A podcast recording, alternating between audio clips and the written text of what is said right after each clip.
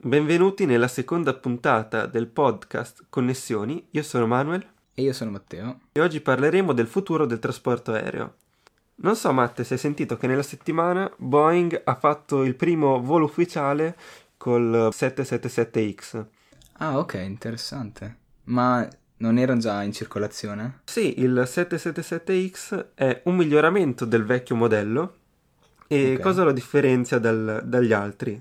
Ha il 14% di costi minori di manutenzione, due nuovi motori eh, General Electric 9X che riducono la richiesta di carburante e sono composti da materiali innovativi e in più hanno delle ali in fibra di carbonio che permettono una maggiore portanza. Ah, ok, quindi è più efficiente. Inoltre eh, ha guadagnato 10 metri di lunghezza, diventando così il più lungo aereo passeggeri. L'obiettivo di questo nuovo aereo è mandare in pensione i vecchi Boeing 747 e l'Airbus A380.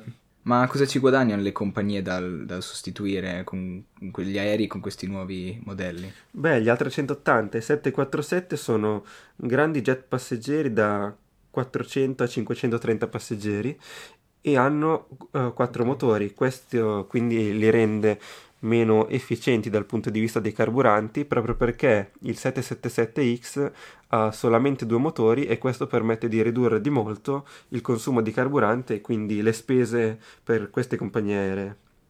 Inoltre il 777 è già stato eh, acquistato in gran parte da British Airways per un contratto da 18,6 miliardi di sterline e eh, le compagnie dicono che si potranno aprire nuove rotte e più lunghe, quindi nuove possibilità di commercio.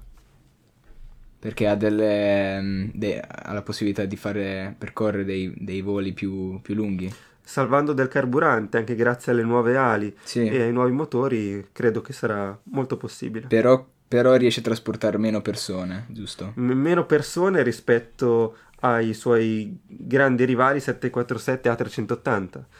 Infatti passiamo Esatto, da sì. 530 a circa 400. Però i Ok. vantaggi sono notevoli. Mhm. Ma anche dal punto di vista economico, nel senso per una compagnia aerea trasportare, far soltanto un volo con più passeggeri è un guadagno maggiore, immagino, che fare un volo con meno passeggeri, insomma. Certo, però bisogna comunque tenere conto che il più grande costo per una compagnia aerea è il carburante e quindi eh, tutte le grandi aziende del settore, quindi Boeing e Airbus, stanno cercando di puntare proprio su questo, o rendere più green i propri velivoli o migliorare l'efficienza dei motori e l'efficienza aerodinamica degli aerei e in questo sta puntando Boeing. Ok, perché non è stato fatto finora? Cioè, nel senso, ancora abbiamo per la maggior parte, no? I, i Boeing 747 in circolazione. Una compagnia aerea quando acquista un aereo deve comunque ammortizzarlo su più anni. Eh, gli ultimi 747 credo risalgano alla fine degli anni 10, quindi se si è acquistato un aereo da così poco tempo, almeno un po' di servizio bisogna farlo effettuare per ritornare dei costi spesi e ammortizzarlo nel Ho tempo. capito. Sì, sì, sì, cer- beh, certo, poi per tutte queste grandi eh, cose ci vuole sempre tempo. Per esempio mi ricordo, per quanto riguarda il militare, c'è no, tutto il progetto F-35 Certo. e quello lì è- hanno paesi che hanno dei contratti lunghissimi con questo progetto e nonostante sia eh, per la maggior parte visto come un fallimento, comunque non è aggiornato con tutto quello, con i ritmi in cui dovrebbe e comunque non si può neanche uscire così eh, decidendo sui due piedi perché comunque Da un contratto, certo. ci sono tanti soldi, sì, e ci sono tanti In soldi ballo. investiti già, quindi esattamente. È notizia proprio di pochi giorni fa eh, che sulle piste di Tolosa Airbus ha testato un modellino della possibile nuova generazione di velivoli commerciali. Il nome in codice è Airbus Maverick, come il pilota in Top Gun. È un aereo avveniristico dalle linee particolari insolite mai viste, a forma di V con eh, ali unite. Stando alle indiscrezioni, questa, questa forma del- dell'aereo potrà diminuire le emissioni di CO2 che comunque vengono emesse dall'aeroplano Sì. Questi test che st- sono stati eseguiti sul territorio francese di questo modellino eh, servono per capire i possibili problemi a cui andrebbe incontro un aereo con queste forme e per avere maggiori dati per poter eh, studiare il velivolo in futuro.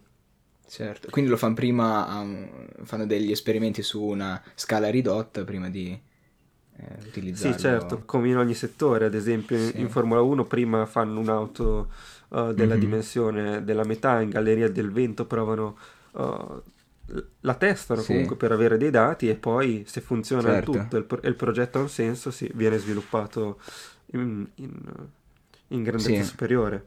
Ma sto guardando l'immagine adesso qui, ma che, che funzione avrebbe sempre di trasporto un aereo di linea? Perché è uno che giudica soltanto dalla forma e, e sembra completamente nuovo. Sarebbe un aereo trasporto passeggeri senza Mhm. pilota, quindi questa è Ah, anche la ok. cosa particolare. Trasporterebbe meno passeggeri e se lo guardi sembra anche un po' più corto degli aerei tradizionali. Ehm, l'idea di base è creare una nuova tipologia di volo perché all'interno ci sarebbero anche esperienze in 3D, si potrebbe giocare a golf addirittura in una, in una sala dock con visori Ok. e sarebbe un'esperienza innovativa di volo. E questo è quello che Airbus vorrebbe fare trasparire di sé eh, Ok. agli appassionati Ma quindi- del settore o comunque a tutti noi. Certo. Ah, ok, quindi sarebbe una cosa più eh, o per persone elite, forse, o- o- oppure per un'esperienza, eh, diciamo, unica, piuttosto che diventare la norma per i trasporti tutti i giorni, no? Beh, questo il, il futuro non lo possiamo sapere, però di sicuro eh, inizialmente sarà per pochi. E, Certo. Però eh, una cosa che un po' negativa che fonti interne all'azienda hanno detto che non c'è una timeline precisa, quindi una data di uscita nel mercato di, questa- di questo nuovo aereo e che eh, per ora sono solamente test. Quanti passeggeri può trasportare? Con certezza ancora non si sa, però Ok. molti di meno rispetto al 747 si stima Sì. su 150. Ok, ma quindi è più un progetto di, come dire, innovazione, cercare di portare un qualcosa di nuovo, qualcosa di futuristico, piuttosto che competere con quello che c'è già. Sì, non sarà così come ho detto una cosa veloce. Magari per dare anche un'idea del brand Airbus diversa, perché comunque quando si sviluppa un progetto del genere se ne parla. E questo secondo me per Airbus, che adesso è diventata la prima azienda da- in- per vendite del settore, eh, può aumentarne Ok. ancora di più il valore e magari gli aiuterà a vendere ancora di più, per Sì, surclassare ancora di più Boeing che adesso è in gravi difficoltà. Ma perché sì, negli ultimi anni sono diminuiti le vendite di Boeing, ha avuto dei problemi? Sì, l'anno scorso soprattutto Boeing ha subito delle grandi perdite, soprattutto dal punto di vista commerciale, perché stava producendo i 737 MAX anche in ingenti quantità, però ci sono stati diversi incidenti dovuti proprio alla componentistica che è stata utilizzata, un nuovo sistema di regolazioni del muso dovuto al, al suo baricentro. Eh, I piloti non erano stati addestrati eh, a dovere e quindi ci sono stati diversi incidenti in tutto il mondo e adesso tutti i Boeing Pensa te. 737 MAX sono a terra e questo ha comportato per Boeing eh, una chiusura di tanti contratti che erano stati stipulati, quindi le aziende, non- le compagnie aeree non vogliono più i loro aerei e quindi milioni di dollari Mm. persi e industria eh, ferma in Sì, America. Eh, perché... Sì, sì. Beh, ovviamente sì, stiamo parlando proprio di milioni, se non miliardi. Quanto può costare un, un aereo di linea come quelli in cui viaggiamo tutti i giorni?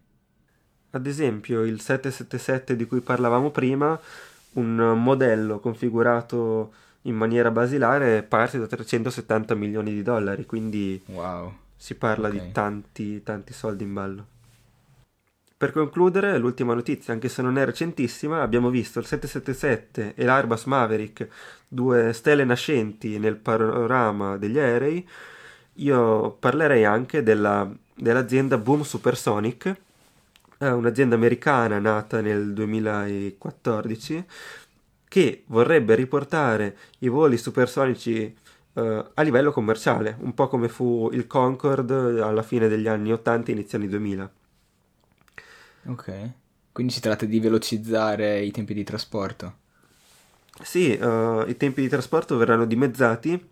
Si stima che la tratta San Francisco-Tokyo, Seattle-Shanghai, Los Angeles-Sydney, uh, i tempi si dimezzino e quindi per chi se lo può permettere un biglietto di un aereo supersonico potrà godersi qualche ora in più di vita.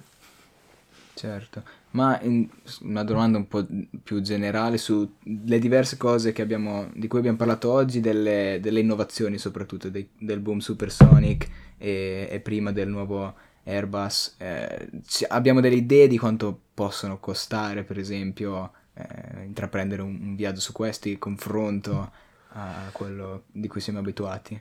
Un uh, Boeing 777 nella tratta uh, Londra-New York in categoria basic, quindi nella più bassa, si può girare sui 300 dollari fino ad arrivare ai 1200 nella, nella premium prima classe.